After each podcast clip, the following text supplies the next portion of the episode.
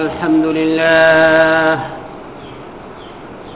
الحمد لله نحمده ونستعينه ونستغفره.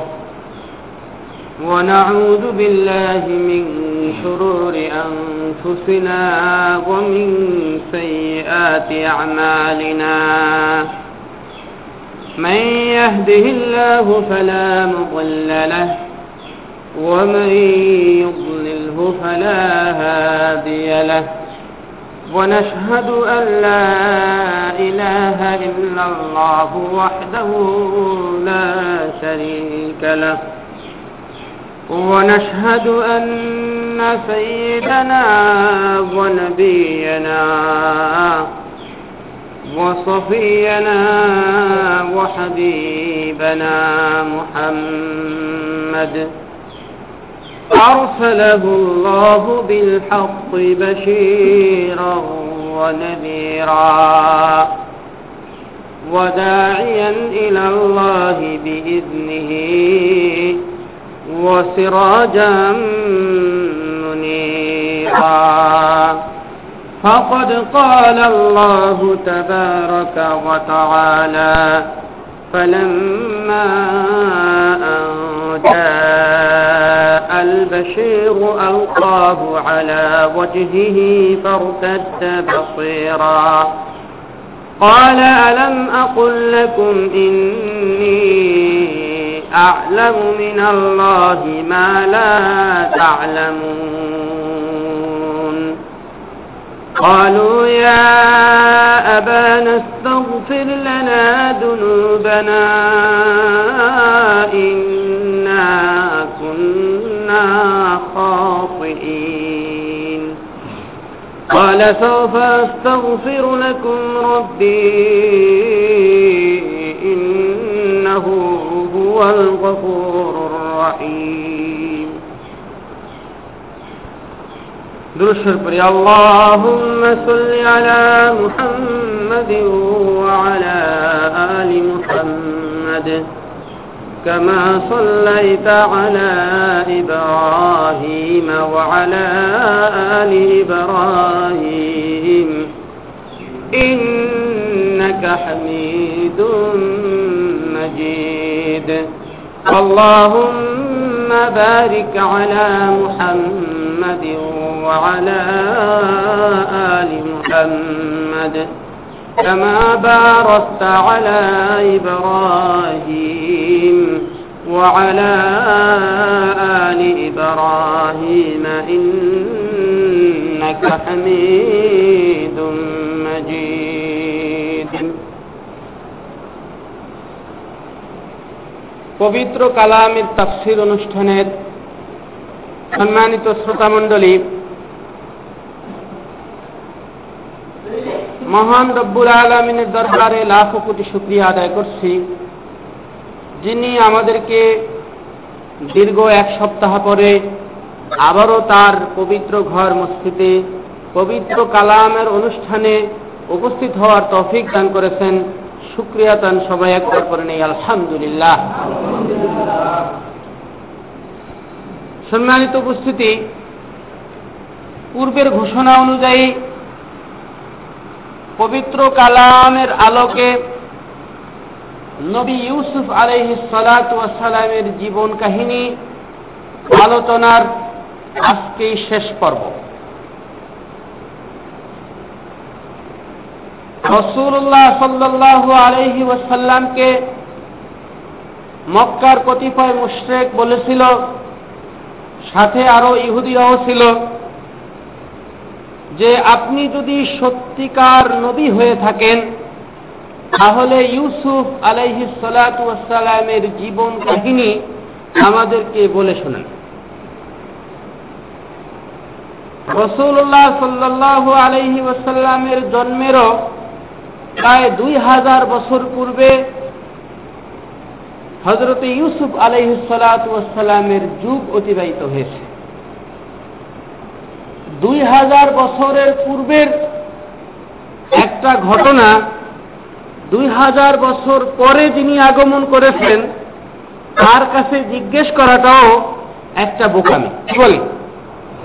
তবে হ্যাঁ যার কাছে জিজ্ঞেস করতেছেন, তার কাছে যদি আল্লাহ রাব্বুল আলমিনের পক্ষ থেকে বিশেষ কোনো জ্ঞান এবং এলম থেকে থাকে, আল্লাহ যদি দুই হাজার বছরের পূর্বের ঘটনা দুই হাজার বছরের পরে যিনি আসেছেন, তাকে শুনিয়ে দেন, তাহলে এটা আল্লাহ রাব্বুল আলমিনের ব্যাপার এবং এটা হবে নবী মোহাম্মদ সাল্লু আলহি ওসাল্লামের একটি বিশেষ মজেদা তাদের আগ্রহ এবং তাদের প্রশ্নের ফলে মহান রব্বুল আলমিনের পক্ষ থেকে জবাব আসুক। এই অপেক্ষা ছিলেন রসুল্লাহ সাল্লাহ আলহি ওসাল্লাম পরবর্তীতে রসুল্লাহ সাল্লাহ আলহিসাল্লামকে সুরাই ইউসুফ নাজিল করার মাধ্যমে কাফেরদের প্রশ্নের জবাব আল্লাহ রব্বুল আলমিন দিয়ে দিয়েছেন। নাকি? ইউসুফ আলহিসালামের জীবন কাহিনী এবং সেখান থেকে শিক্ষা গ্রহণ। আমরা পৌঁছেছিলাম ইউসুফ আলহিসালাম ভাইদেরকে বলেছিলেন, তোমরা আমার এই জামাটা নিয়ে যাও। জামাটা নিয়ে গিয়ে আমার বাবার চেহারার সাথে জামাটাকে লাগাও। চেহারার সাথে জামাটা স্পর্শ করো।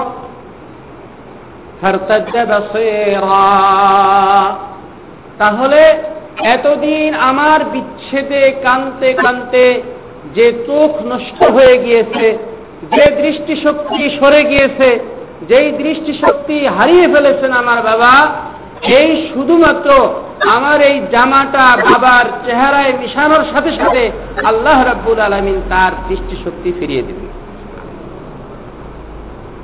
আল্লাহ বলতেছেন, ফালাম্মা আনজা আল বাশীর আলকাহু আলা ওয়াজহি ফারতাদ্দা বাসীরা।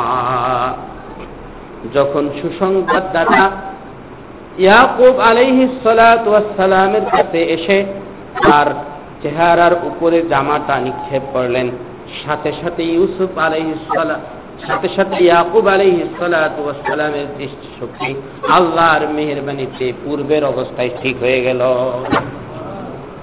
এতদিনের অন্ধ মানুষটা আজ শুধুমাত্র একটা জামার সোয়াপে তার অন্ধত্ব দূর হয়ে গিয়ে আল্লাহ রাব্বুল আলমিনের বিশেষ রহমতে তিনি দৃষ্টিশক্তি ফিরে পেলেন। এক জামার কারণে হজরত ইয়াকুব আলহিসাল্লাম মনে ব্যথা পেলেন। আরেক জামার মাধ্যমে সেই ব্যথা দূর হয়ে গেল। কি বলেন? জামা কোনটার কারণে? তার মনের ভিতরে ব্যথা লেগেছিল? রক্ত মাখা। রক্ত মাখা জামার মাধ্যমে ইয়াকুব নবীর ব্যথা শুরু হয়েছিল। সেই ব্যথা চলেছিল মোট চল্লিশ বছর পর্যন্ত। কত বছর পর্যন্ত? চল্লিশ বছর পর্যন্ত এক বছরে কেটেছে। চল্লিশ বছর পরে ইয়াকুব নবীর আবার পূর্বের অবস্থা ফিরে এলো। তিনি তার দৃষ্টিশক্তি ফিরে পেলেন এবং হজরত ইউসুফ আলী সাল্লামের সাথে সাক্ষাতের জন্য তার মন কাটতে লাগল। আল্লাহ বলতেছেন, ইউসুফ, ইয়াকুব আলী সাল্লামের ভাষা হলো, আলা আলম আকুল্লাকুম ইন্নি আলামু মিনাল্লাহি মা তা'লামুন। হে আমার সন্তানগণ, তার সন্তানের মধ্যে বড় ছেলে নাম ছিল ইয়াহুদা। বড় ছেলের নাম কি? ইয়াহুদা। আর ওনার নাম তো ইউসুফ। আর ওনার ছোট আরেকজন ভাই, তার নাম কি নাম? বিনিয়ামিন। ওই যে সুসংবাদটা যিনি জামা এনে তার চেহারার সাথে লাগালেন উনি হলেন কে? বড় ভাই ইয়াহুদা। বড় ভাই? বলেন নাম কি? ইয়াহুদা।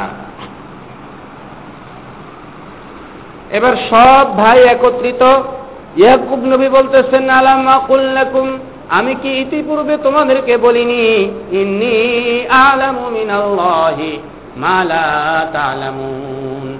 আমি আল্লাহর পক্ষ থেকে যা জানি, তোমরা তা জানো না।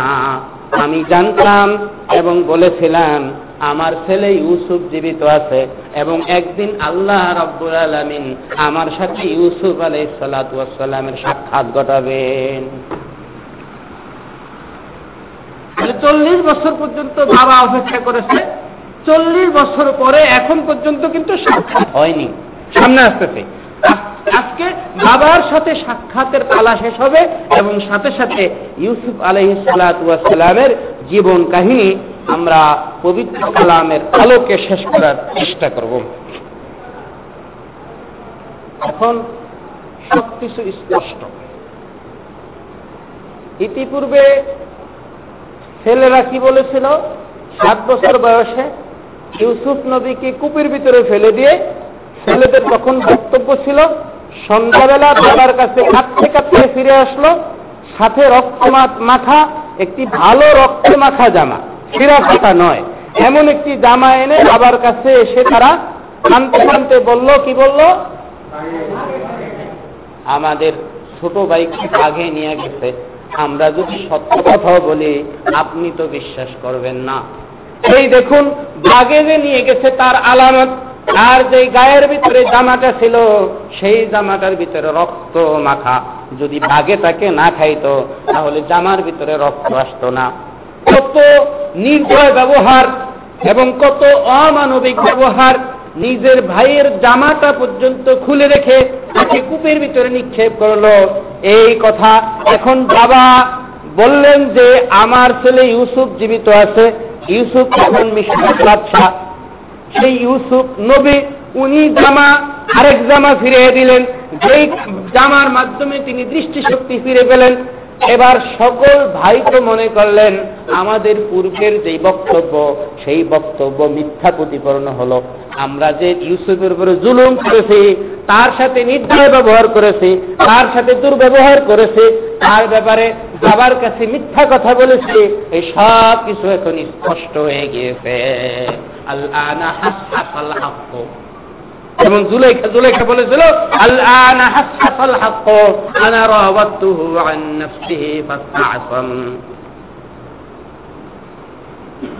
আমি তো ইউসুফকে ফুসলিয়েছিলাম। আর ইউসুফ তো এই ব্যাপারে একদম সম্পূর্ণ নির্দোষ। এখন ছেলেরা তাদের ভুল বুঝতে পেরেছে। বাবার কাছে এখন ছেলেরা আর্য করতেছে। কি আর্য বলতেছে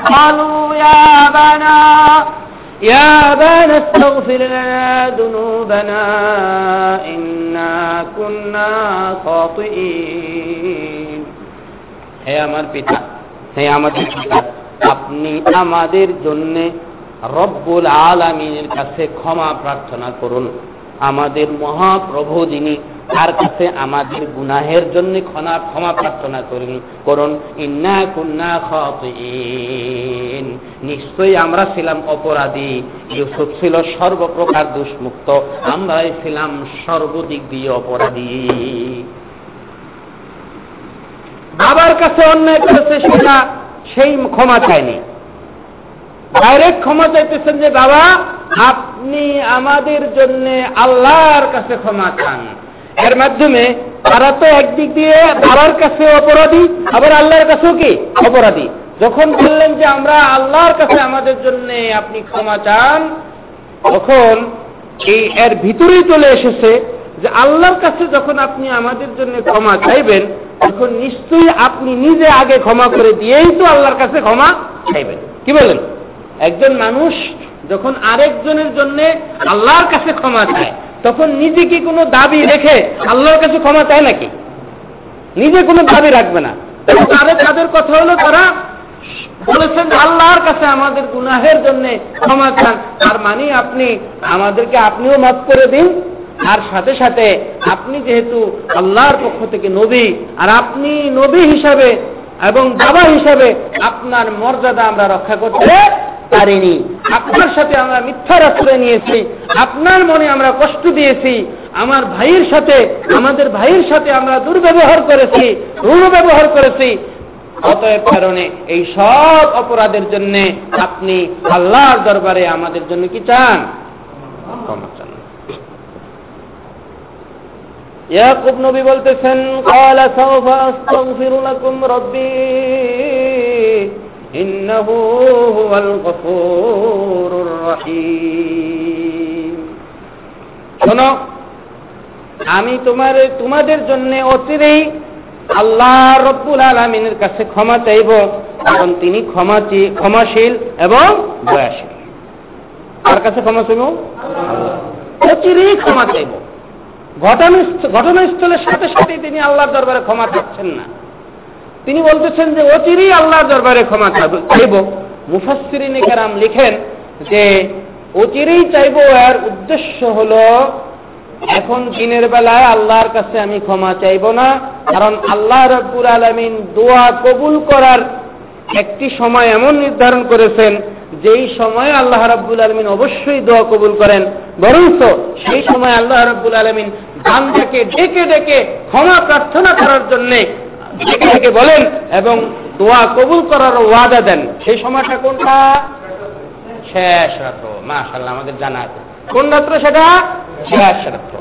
হ্যাঁ? হাদিসের মধ্যে আছে রসুল্লাহ সাল্লাহ আলহি ওসাল্লাম বলেন, যখন রাতের এক তৃতীয়াংশ বাকি থাকে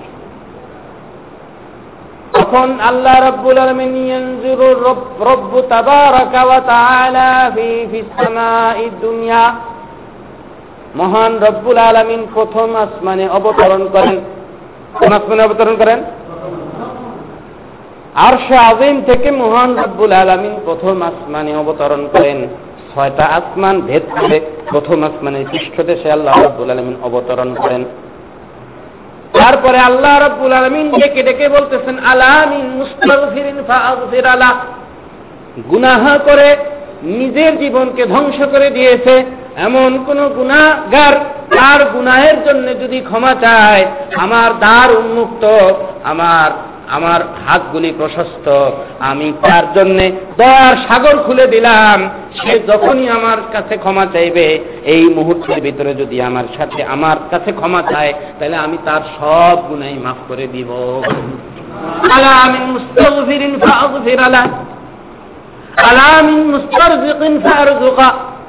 আর কেউ যদি রিজিক চাওয়ার প্রয়োজন হয়, তাহলে এই শেষ রজনীতে আমার কাছে রিজিক চাও রজনীর শেষ ভাগে আমার কাছে রিজিক খাও আমি তাকে উত্তম রিজিক দান করব। কেউ যদি অসুস্থ থাকে, আলামিন আলামিন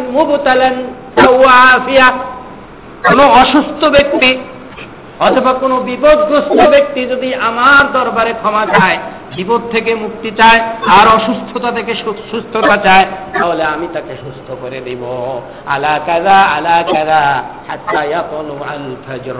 রসুল বলেন, ফজর উদিত হওয়া পর্যন্ত আল্লাহ রব্বুল আলমী এমন ভাবে বিস্তারিত ভাবে বিভিন্ন প্রয়োজন নিয়ে বান্দাকে আল্লাহ রব্বুল আলমিন ডাকতে থাকে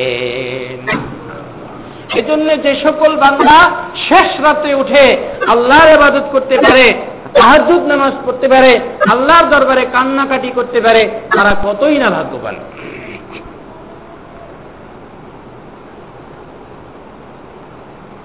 ইয়াকুব নবী বললেন, আমি তোমাদের জন্য অচিরেই ক্ষমা চাইব। কোন সময় ক্ষমা চাইবেন উনি? শেষ রাতে, রাতের শেষ তৃতীয়াংশে। এবার হজরত ইউসুফ আলহিসাল্লামের সাথে ইয়াকুব নবী আলহিসাল্লামের সাক্ষাৎ হবে। বাবার সাথে ছেলের সাক্ষাৎ, বাবা মায়ের সাথে ছেলের পরিচয়। তাও আবার কত বছর পরে? চল্লিশ বছর পরে। ইয়াকুব নবী তার যে আরও এগারো ভাই, এগারোটা, এগারো সন্তান, এগারো সন্তানের মধ্যে একজন তো ওখানে। বিনিয়মিন। মোট আরও জন সন্তান তো। বিনিয়ামিন ওখানে, ইউসুফ ওখানে। এখন এদিকে আছে দশজন। নাকি? দশজন আছেন এদিকে? এই দশজনকে নিলেন এবং তার পরিবারের আরও অন্যান্য সদস্য এবং আত্মীয় স্বজন যারা আছেন, তাদেরকে জড়ো করলেন। কোন রায়ত আছে বাহাত্তর জনের কথা? কোন রায়ত আছে তিরানব্বই জনের কথা? তিরানব্বই জন তার পরিবারের লোকজন একত্রিত হলো। তারা এই সবাই মিলে কোথায় যাবেন? সেই সামদেশ থেকে মিশরে যাবেন। কত কিলোমিটার দূরে?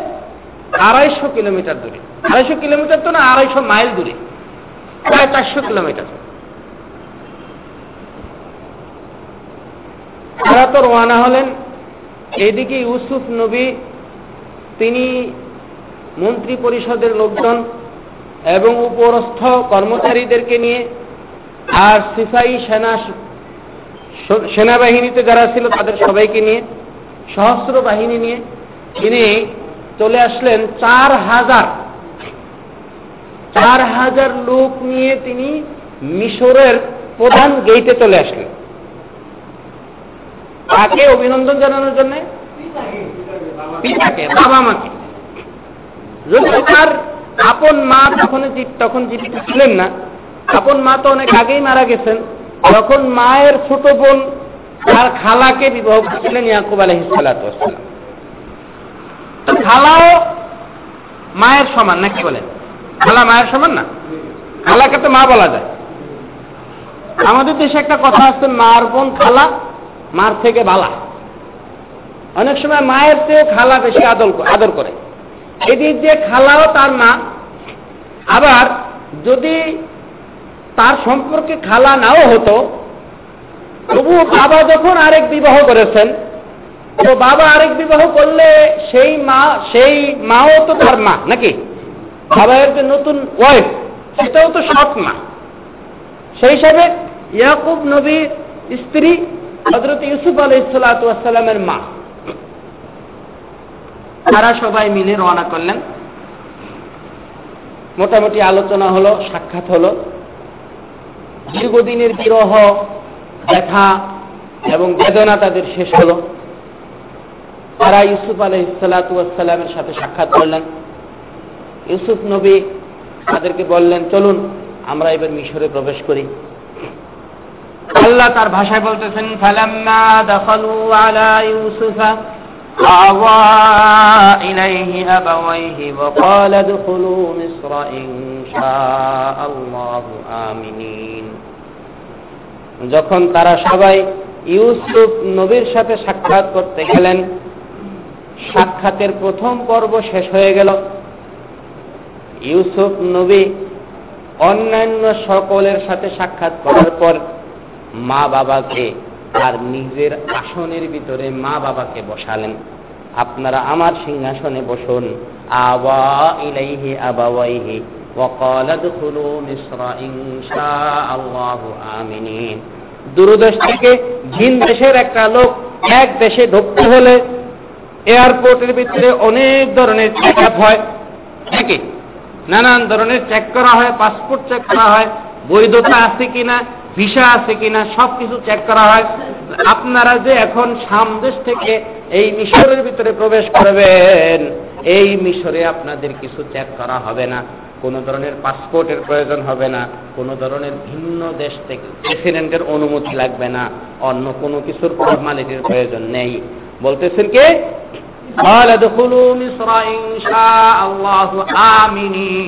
একদম নিরাপদ হয়ে আপনারা প্রবেশ করুন মিশরের ভিতরে। নিরাপদ হয়ে প্রবেশ করুন এবং নিরাপত্তার সাথে বসবাস করবেন। কারণ সামদেশে তখন ছিল গ্রাম, আর এই মিশর ছিল টাউন গ্রামের তুলনায় টাউনে বসবাস করতে আরাম বেশি এবং সুযোগ সুবিধাও বেশি।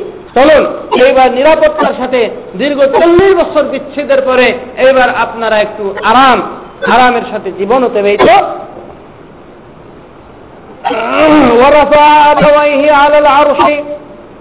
এবার শাহী মহলে ঢুকলেন, ঢুকে তার যে নিজস্ব সিংহাসন ছিল, সেই সিংহাসনের ভিতরে ইউসুফ নবী, ইয়াকুব এবং তার ওয়াইফ, ইউসুফ নবীর মা এবং বাবা দুইজনকে তার আসনের ভিতরে বসালেন। আসনের ভিতরে বসানোর সাথে সাথে আর অন্যান্য যে ভাই, সবার মনে ইউসুফ নবীর একটা মহত্ব এবং তার একটা বরত্ব, তার একটা আজমত ভালোবাসা, মহব্বত, এটা তাদের অন্তরের ভিতরে তিনি রেখাপাত করল। সাথে সাথে বাবা, মা সহ আরও এগারো ভাই, বিনিয়ামিন সহ মোট এগারো ভাই এবং বাবা, মা, এই সবাই মিলে হজরত ইউসুফ আলাই সালামের সম্মান তাকে সম্মান দেখানোর জন্য তার পায়ের কাছে শ্রেষ্ঠায় করে গেল। তখনকার যুগে সম্মান সূচক শ্রেষ্ঠা এটা বৈধ ছিল, এই শরীয়তে। শ্রেষ্ঠা দুই দুই কারণে করে। একটা হলো সম্মান দেখানোর জন্য, আরেকটা হলো এবাদত এবাদত করার লক্ষ্যে, উপাসনা করার লক্ষ্যে। আমরা আল্লাহ রব্বুল আলমকে শ্রদ্ধা করি, এটা কিসের লক্ষ্যে? উপাসনা করার লক্ষ্যে। আমরা বুঝাই যে আমরা দাস, আমরা গোলাম, তুমি মনি নাকি? আমরা ছোট হ্যাঁ আমরা মাখলুক। আর তুমি হলে তুমি হলে সৃষ্টিকর্তা। তাহলে উপাসনার জন্য আমরা আল্লাহকে শ্রদ্ধা করি। উপাসনার জন্য কোন মানুষকে শ্রদ্ধা লাগে যাবে না। নাকি? যাবে নাকি? তাহলে এখন যারা বিভিন্ন পিসাবের দরবারে গিয়ে শ্রদ্ধা করে, অথবা বিভিন্ন মাজারে গিয়ে শ্রদ্ধা করে, তারা কামটা খুব ঠিক করতেছে, নাকি বলেন আপনারা? খুব ঠিক করতেছে? খুব ঠিক করতেছে না। বড় অন্যায়, বড় অপরাধ। আল্লাহ আব্বুল আলমিন ব্যক্তিত্ব কাউকে শ্রদ্ধা করা যাবে না।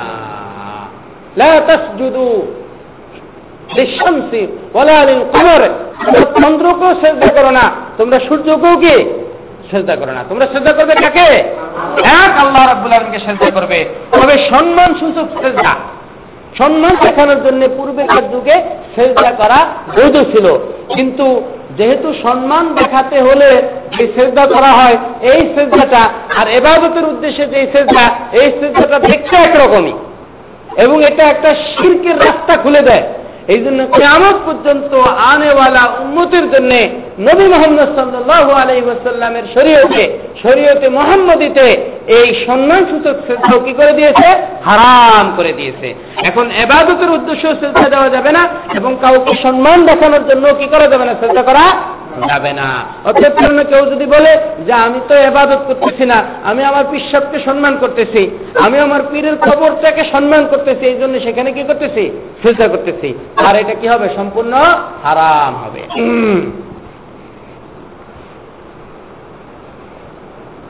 وقال يا أبت هذا تأويل رؤياي من قبل قد جعلها ربي حقا সেজদা যখন তারা সবাই দিলেন, তখন ইউসুফ নবী বলতেছেন, ইয়া আবাতে, হে আমার পিতা সেই চল্লিশ বছর পূর্বে আমি ছোটবেলায় যে স্বপ্ন দেখেছিলাম, নাকি? ওই যে স্বপ্ন দেখেছিলাম, আজকের এই মুহূর্তে সেই স্বপ্নেরই বাস্তবায়ন হল। ছোটবেলায় কি স্বপ্ন দেখছে? তাকে একদম নিশ্চিন্ন করে দেওয়ার জন্য বাইরা ষড়যন্ত্র করে তাকে কুকুর ভিতরে নিক্ষেপ করলেন। সেখান থেকে উঠে মিশরের ভিতরে তিনি গোলাম হিসেবে বিক্রি হলেন। সেখানে মিশরের আজিজি মিশরের ঘরে লালিত পালিত হলেন। সেখানে অনেক ঘটনা ঘটল। তারপরে তিনি জেলখানায় গেলেন, সেখান থেকে বের হয়ে আসলেন। আবার মিশরের ভিতরে দুর্ভিক্ষ আসলো। সেখানে দুর্ভিক্ষের রসদপত্র হ্যাঁ দুর্ভিক্ষের কারণে আশেপাশের দেশগুলোতেও দুর্ভিক্ষ আসলো। সেখান থেকে রসদ দিলেন এখানে। এরপরে ভাইরা আরও তিনবার আসলো। এই চতুর্থবার সবাই মিলে আসলেন। এই সব ঘটনা ওই ছোটবেলার যে স্বপ্ন, সেই স্বপ্নেরই একটা ব্যাখ্যা ঘটানোর জন্য রব্বুল আলমিন এই সব ইতিহাস রচনা করলেন।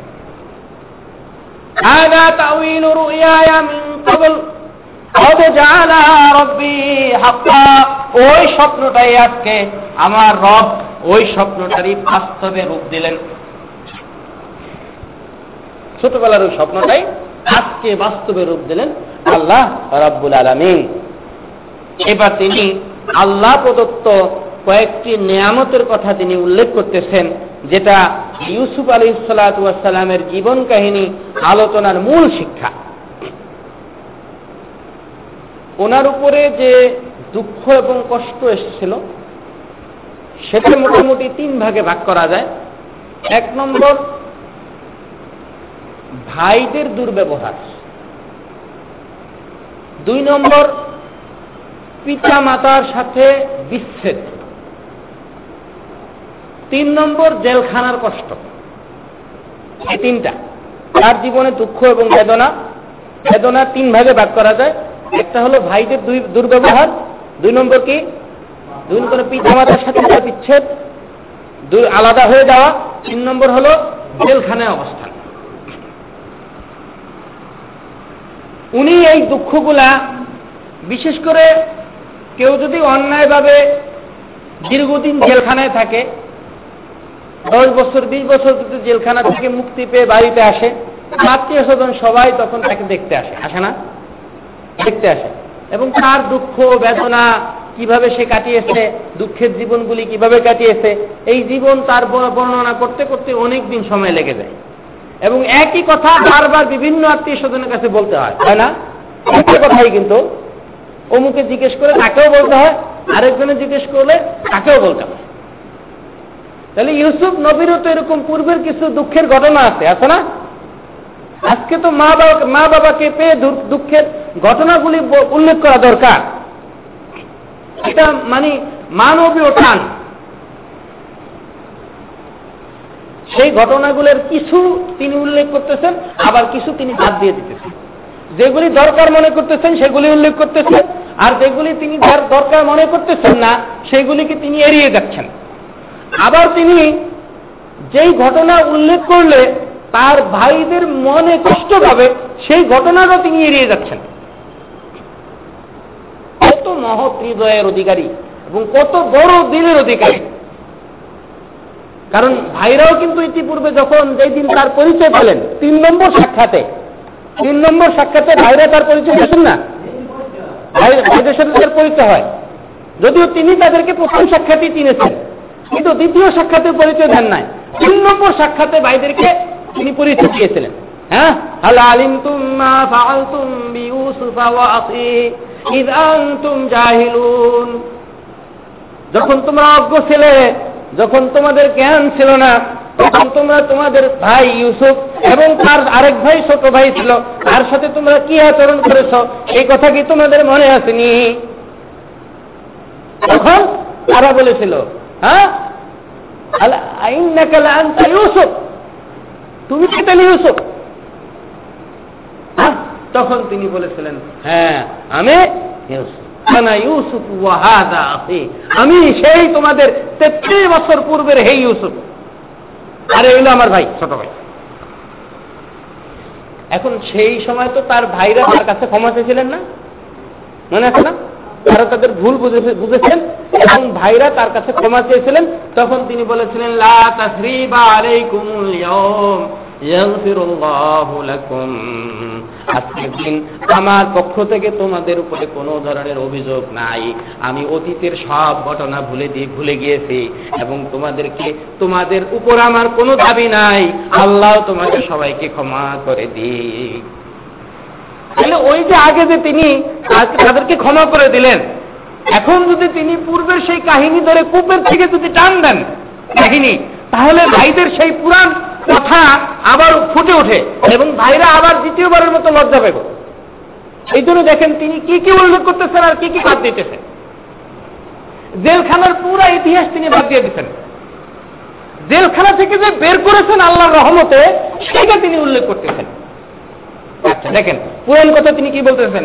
ওয়াকাদ আহসানা বি ইদ আখরাজানি মিনাস সিজনি وجاء بكم من البدو من بعد أن نزغ الشيطان بيني وبين إخوتي তিনি বলতেছেন আমার প্রভু আমার সাথে অত্যন্ত সুন্দর আচরণ করেছেন তিনি আমাকে জেলখানা থেকে বের করেছেন এক নম্বর উপহার এক নম্বর মেহরবানি এক নম্বর দয়া তিনি আমাকে কোথা থেকে বের করেছেন? জেলখানা থেকে বের করেছেন। আল্লাহর অনুগ্রহের কথা তিনি বলতেছেন। জেলখানা যে গেলেন, এটাও তো একটা দুঃখ, এই কথা তিনি উল্লেখ করতেছেন না। তিনি আল্লাহর মেহরবানিতে দেখাইতেছেন না?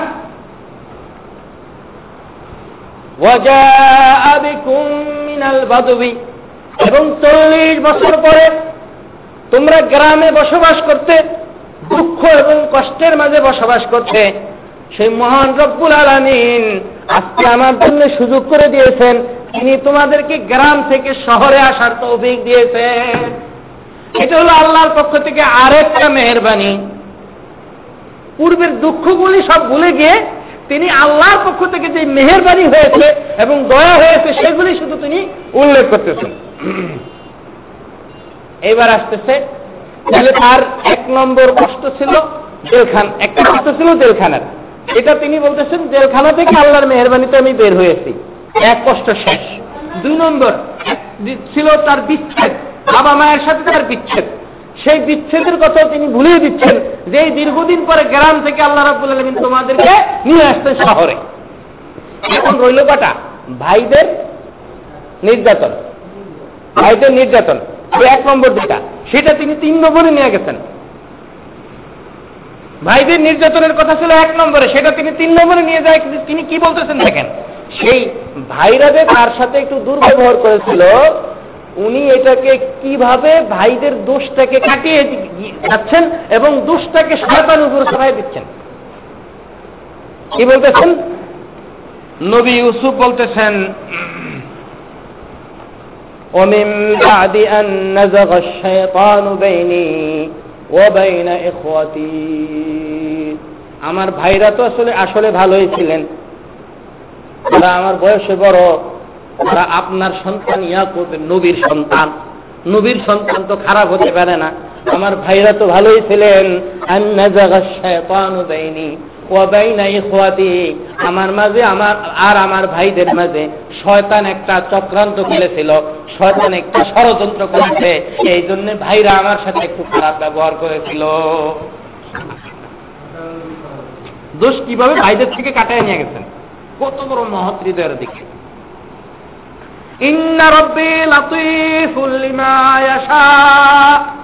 আমার প্রভু যা চান, সেটা কীভাবে বাস্তবায়িত করতে হবে সেটা সূক্ষ্ম জ্ঞান কার আছে?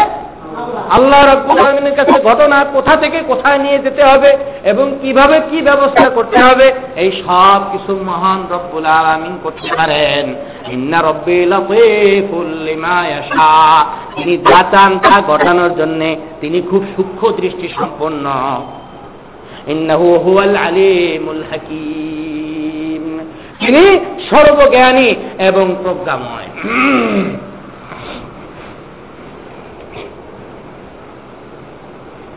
হজরত ইউসুফ আলহিসালামের জীবনী থেকে আমাদের এক নম্বর শিক্ষা, দুঃখের পরে সুখ আসে।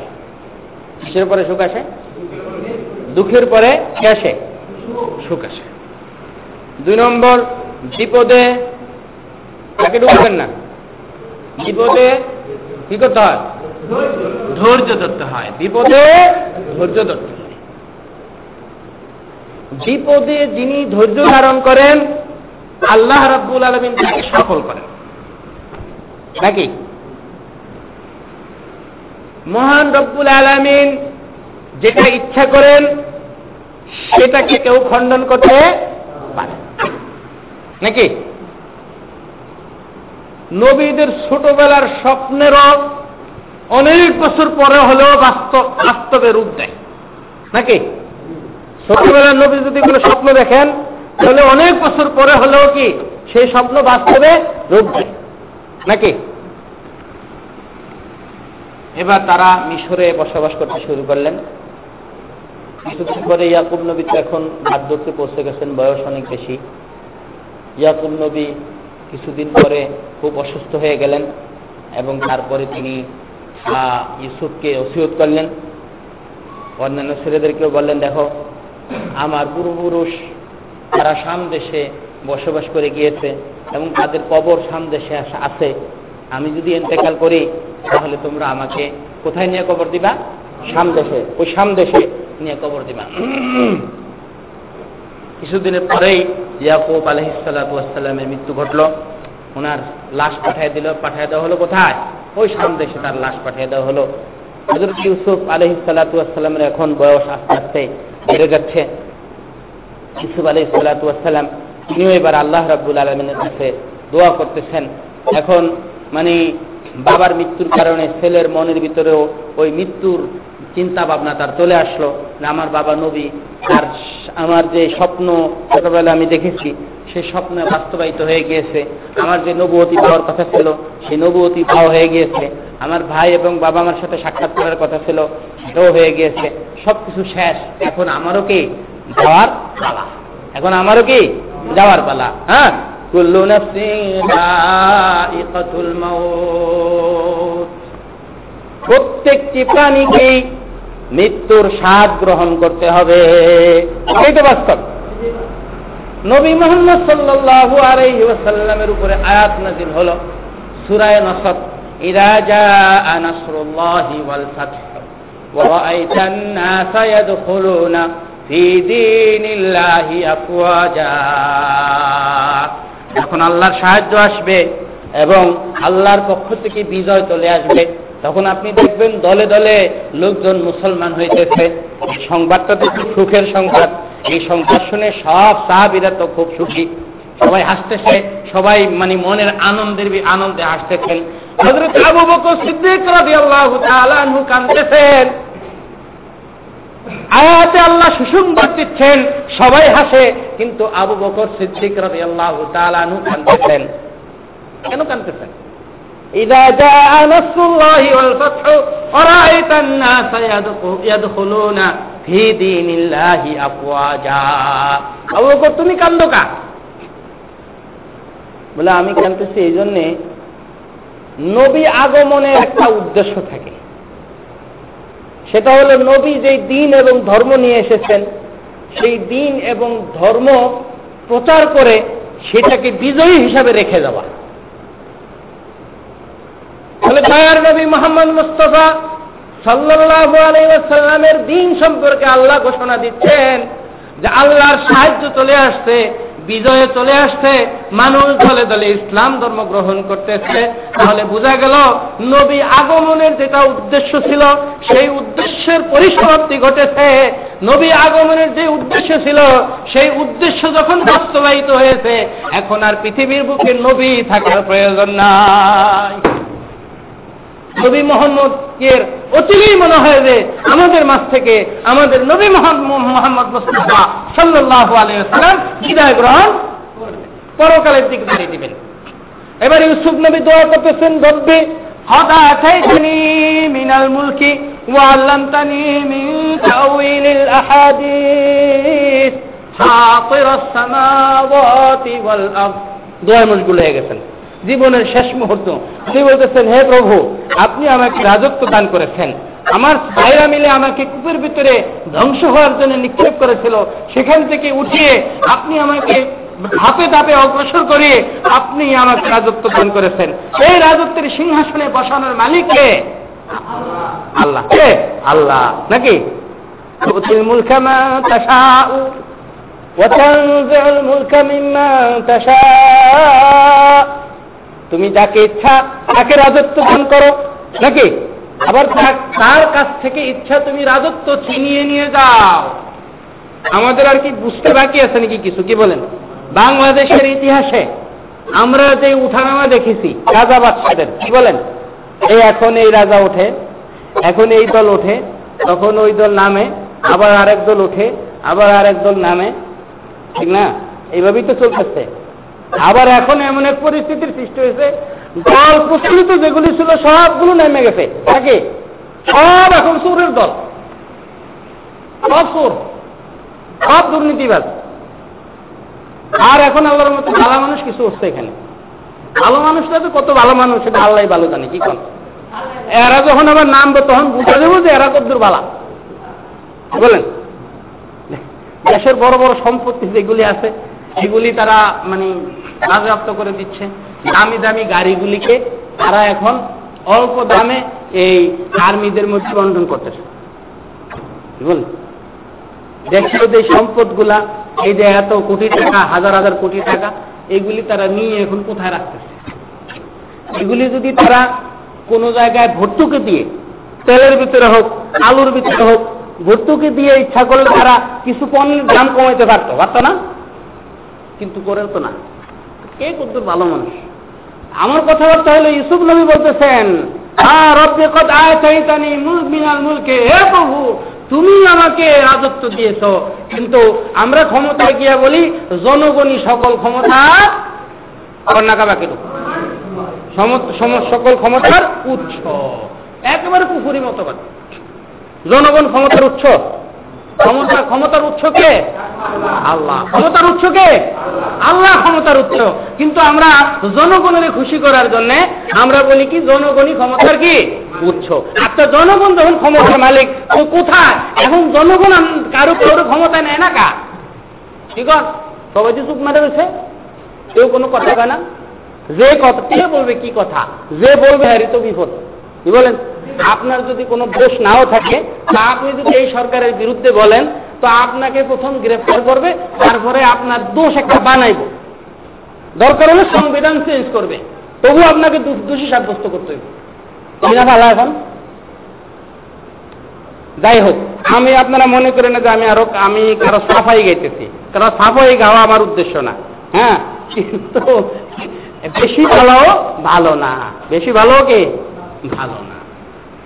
ভালো, এটা আসল আল্লাহ সন্তুষ্টির জন্য যদি হয়, আসল যদি ভালোই চায় তাহলে ভালো। যতটুকু ভালো করতেছে, ততটুকু ভালো। আমাদের সেটা বলার উদ্দেশ্য না। আমাদের আলোচনা এসেছিল, রব্বি কথা তাইতানি মিনাল মুলকি। ইউসুফ নবী এতদিন পর্যন্ত রাজত্ব চালানোর পরে, রাজত্ব চালানোর কত? সাত বছর দুর্ভিক্ষ, না? না, সাত বছর পর্যন্ত ফসল হয়েছে। তাহলে সাত বছর। তারপরে সাত বছর ছিল আবার দুর্ভিক্ষ। চোদ্দ বছর। তারপরে আবার আরও দুই, তিন বছর চলে গেল। তাহলে মোটামুটি প্রায় পনেরো, বিশ বছর পর্যন্ত ইউসুফ নবী হ্যাঁ মিশরের রাজত্ব চালান। এরপরে তিনি বলতেছেন, রব্বি মিনাল মুলকে। হে প্রভু, তুমি আমাকে রাজত্ব দান করেছ। তারপরে কি? তুমি আমাকে রাজত্ব দান করেছ। ওয়াল্লামতানি মিন তাওয়িলিল আহাদিস। এবং বিভিন্ন ধরনের ব্যাখ্যা, এটাও তুমি আমাকে শিক্ষা দিয়েছ।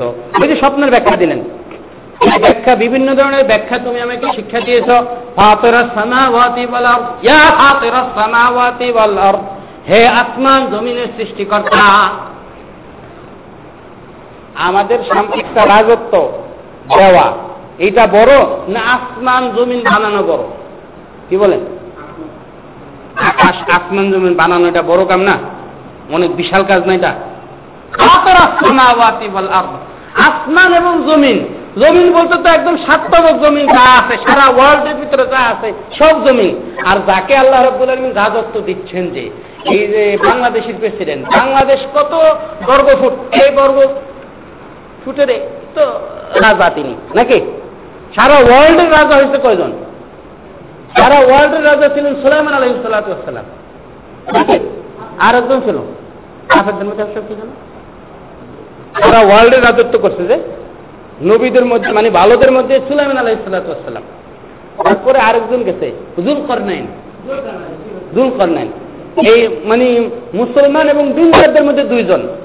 আবার কাফেরদের মধ্যে সেখানেও মনে হয় দুজন নাকি? হ্যাঁ নমরুদ। আর কে? আরেকজন কে না, আরেকজন হলো আপনার ইয়ে।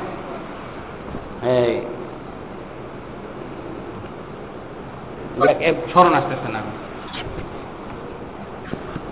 তাহলে ইউসুফ আলহ সালাতাম সবকিছু আল্লাহ রব্বুল আলমিন রহমত বলতেছেন। বলতেছেন, ফাতর সামাওয়াতি বল আর হে আসমান জমিনের সৃষ্টিকারী দুনিয়া দুনিয়ার জীবন তো শেষ হয়ে যাচ্ছে। আপনি আমার দুনিয়ার জীবনেরও অভিভাবক, বন্ধু বল আখেরা, এবং কোথাকারও বন্ধু বন্ধু। এবং আখেরাতেরও কি বন্ধু আপনি আল্লাহকে বলতেছেন আল্লাহ ফেরাউন নাকি আচ্ছা ঠিক আছে আচ্ছা দেখতেছি توفني مسلما وألحقني بالصالحين আপনি আমার দুনিয়ারও অভিভাবক জীবনেরও অভিভাবক এবং মরণের পরে যে আখেরাত সেই আখেরাতের অভিভাবক কে বলেন আমাদের অভিভাবক কে? আল্লাহ। মুসলিমা আপনি আমাকে মুসলমান হিসাবেই মৃত্যু দান করবেন। যখন আমি মরে যাব তখন যাতে মুসলমান হিসাবে কি? মরতে পারি। একটা নবী একজন নবী হয়ে উনি দোয়া করতেছেন। নবী কি মুসলমান ছাড়া কি নবী হয় নাকি? কি করেন হ্যাঁ? এবং উন্নত লেভেলের মুসলমান ছাড়া কি নবী হতে পারে নাকি? যার কোনো জীবনে গুণা নাই পাপ নেই অপরাধ নেই না? তাকুয়া এবং পরহেজগারি সব লাইনে যিনি উন্নত, উনি বলতেছেন মুসলিমা, দোয়া করতেছেন, আল্লাহ, তুমি আমাকে মুসলমান হিসাবে মৃত্যু দাও। আমরাও কি দোয়া করব কি? তাওয়াফানি মুসলিমা। ও আলহিকনি বিসলিহিন এবং নেককার পরহেজগারদের সাথে আমাকে আপনি মিশিয়ে দেন। তাদের সাথে আমার মিলন ঘটান। অর্থাৎ ইউসুফ নবীর ওনার তো ইন্তেকাল হয় মিশরে। তারপরে উনিও আবার ইন্তেকালের সময় ওসিয়ত করে গিয়েছিলেন যে আমাকে তোমরা আমার লাশ হলেও তোমরা আমার লাশটাকে ওই শাম দেশে পাঠিয়ে দিবা। শেষ পর্যন্ত একটা রেওয়ায়তে এসেছে যে মুসা আলি সালাম যখন মিশর থেকে মিশর থেকে যখন তার অনুসারীদেরকে নিয়ে তিনি ওই যে উদ্দেশ্যে রওনা হলেন তখন মুসা আলাইসালাম এই ইউসুফ নবীর লাশ সেখান থেকে উঠায়া সিরিয়া নিয়ে গেছেন সামদেশে নিয়ে গেছেন আবার। যদিও আমাদের এই শরীয়তে এবং বর্তমানে উলামা একরামের ফতুয়া লাশ মানে কি করা যায় না, স্থানান্তরিত করা যায় না। আমরা এটা বলেছি ক্ষেত্রে হয়ে হোক, উনি নিয়ে গিয়েছিলেন। রালিকামিন আম্বা ইন গরিবী এবার আল্লাহ মানে এই ঘটনার পরিসমাপ্তি ঘটাচ্ছেন। আল্লাহ বলতেছেন, এই এতক্ষণ পর্যন্ত যেই কাহিনী আলোচনা করা হলো, এক থেকে একশো এক নম্বর আয়াত পর্যন্ত পুরাটাই ইউসুফ আলী সালাতামের জীবনী। এই সবটুকু অদৃশ্য জগতে এলেন অদৃশ্য জগতে একটা খবর।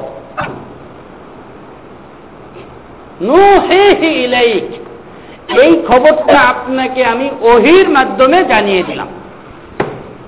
এটা নবীর জন্য অদৃশ্য জগতের খবর না। আগেই তো বলেছিলাম, নবীর নবীর জন্মেরও দুই হাজার বছর পূর্বের ঘটনা। তাহলে ঘটনাটা নবী দেখতে নাকি কি কন? নবী এই সময় বুড়া ছিল নাকি নাকি কন? হ্যাঁ? আল্লাহ বলতেছেন ওয়ামা লাদাইহিম ইয আজমাউ আমরাহুম ইউসুফের ভাইরা যখন ইউসুফের সাথে ষড়যন্ত্র করেছিল এবং তারা পরামর্শ করেছিল, ওই তাদের পরামর্শ আপনি নবীও তখন তাদের সাথে উপস্থিত ছিলেন না। এই সব ঘটনা, এটা অদৃশ্য জগতের ঘটনা। এই ঘটনাটা আমি ওহির মাধ্যমে আপনাকে জানিয়ে দিলাম। ওহির মাধ্যমে জানানো ব্যতীত এই হাজার বছর আগের ঘটনা, এটা কারও কোনো বর্ণনা করা সম্ভব না। হয়তো ওহির মাধ্যমে জানবেন, অথবা কোনো মানে ইয়ে বই পুস্তক করে জানবেন। আর আপনারা সবাই জানেন, নবী মোহাম্মদ সাল্লাহ সাল্লাম কি বই পুস্তক পড়তে জানতেন? লিখতে জানতেন উনি। লিখতে জানতেন না। উনি উম্মে, কারও কাছ থেকে তিনি বিদ্যা গ্রহণ করেননি। দুনিয়ার কোন মানুষের কাছ থেকে তিনি কোনো জ্ঞান অর্জন করেননি। ওনাকে স্বয়ং মহান রব্বুল আলমিন জিব্রাহিল আমিনের মাধ্যমে কে? জ্ঞান দিয়েছেন। এবং হাজার হাজার বছর পূর্বের ঘটনাও আল্লাহ রাব্বুল আলমিন তাকে ওহির মাধ্যমে কি? জানিয়ে দিয়েছেন। আর হাজার হাজার বছর পরের ঘটনাও তিনি ওহির মাধ্যমে অগ্রিম জানিয়ে দিয়েছেন। নাকি? কেয়ামতের যে আভাস, কেয়ামতের যে আপনার পূর্বাভাস, কেয়ামতের যে আলামত, সেই আলামতগুলি বর্ণনা করে গিয়েছেন কে? রসুল্লাহ সাল্লাহু আলহি রসুলের বক্তব্য অনুযায়ী সেই মানে যেভাবে যেভাবে বলেছেন, সেইভাবে ঘটনা ঘটতেছে না এখন? ঘটতেছে। সামনে আরও ঘটবে। যাই হোক এই পর্যন্ত মোটামুটি ইসুফ আলহি সাল্লামের জীবনী আলোচনা করা হলো। নবী বলতেছেন, নবীকে আল্লাহ রাবুল আলমী সান্ত্বনা দিচ্ছেন। এই পুরা ঘটনা একশো এক আয়াত। মক্কার কাফেরদেরকে শুনে মুসলিমদেরকে শুনিয়ে দিলেন, এরপরে ইহুদিদেরকে শুনিয়ে দিলেন। আচ্ছা এত দুই হাজার বছর আগের একটা ঘটনা, নবী যে আল্লাহর পক্ষ থেকে ওহির মাধ্যমে তাদেরকে জানিয়ে দিলেন, তাদের মনের ভিতরে একটা পরিবর্তন তো আসা দরকার। তারা একটু ইমানি হালতে আসা দরকার। কিন্তু কি? তারা কোনো ইমানি হালতে আসলো না এবং তাদের মনের কোনো পরিবর্তন ঘটল না। যার ফলে যাদেরকে এই ঘটনা নবী শুনাইলেন এবং যারা অনুরোধ করেছিলেন এই ঘটনা শোনানোর জন্য, নবীকে নবীর নবতী পরীক্ষা করার জন্য, তাদেরকে ঘটনা শোনানোর পরেও তারা নবীর নবতী বিশ্বাস করতেছেন না। এই জন্য নবী মনের ভিতরে বড় ব্যথা পাইলেন। এই জন্য আল্লাহ তাকে বলতেছেন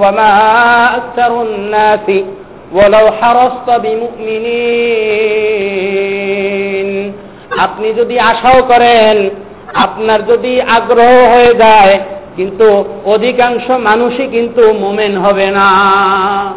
আপনি চান ঠিকই, সবাই মোমেন হয়ে যাক। কিন্তু আমি আল্লাহ জানি তার মনের অবস্থা কি। কিন্তু আপনি চাইলেও সব মানুষ কি হবে না? মোমেন হবে না। আর সবাইকে মুমিন বানানোর দায়িত্ব আপনার না।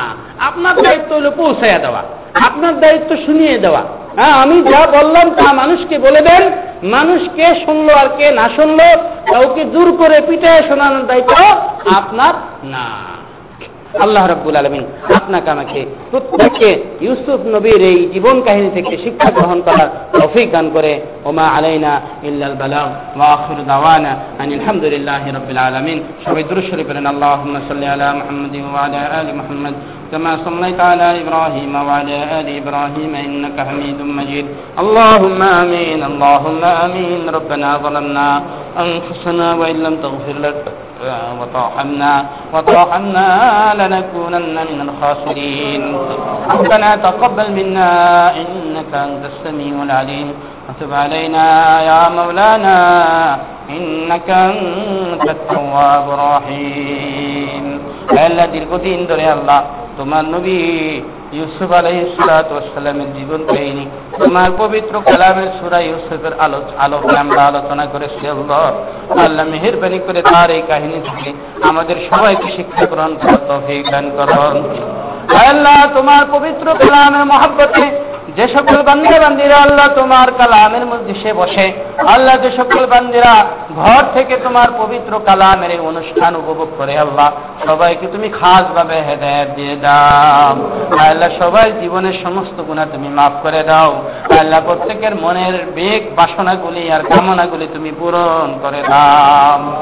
আল্লাহ আমাদের সবাইকে তুমি কবুলের মঞ্জুর করে নাও। আল্লাহ এই তাফসিল মাহফিলের অনুষ্ঠানে তোমার শাহী দরবারে তোমার ঘর মসজিদের জন্য দোয়া করলাম আল্লাহ তোমার ঘর মসজিদের বাকি কাজটুকু তোমার গায়েবী ইন্তজাম থেকে পূরণ করে দাও وصلى الله تعالى على خير خلقه محمد وآله وصحبه أجمعين آمين آمين برحمتك يا أرحم الراحمين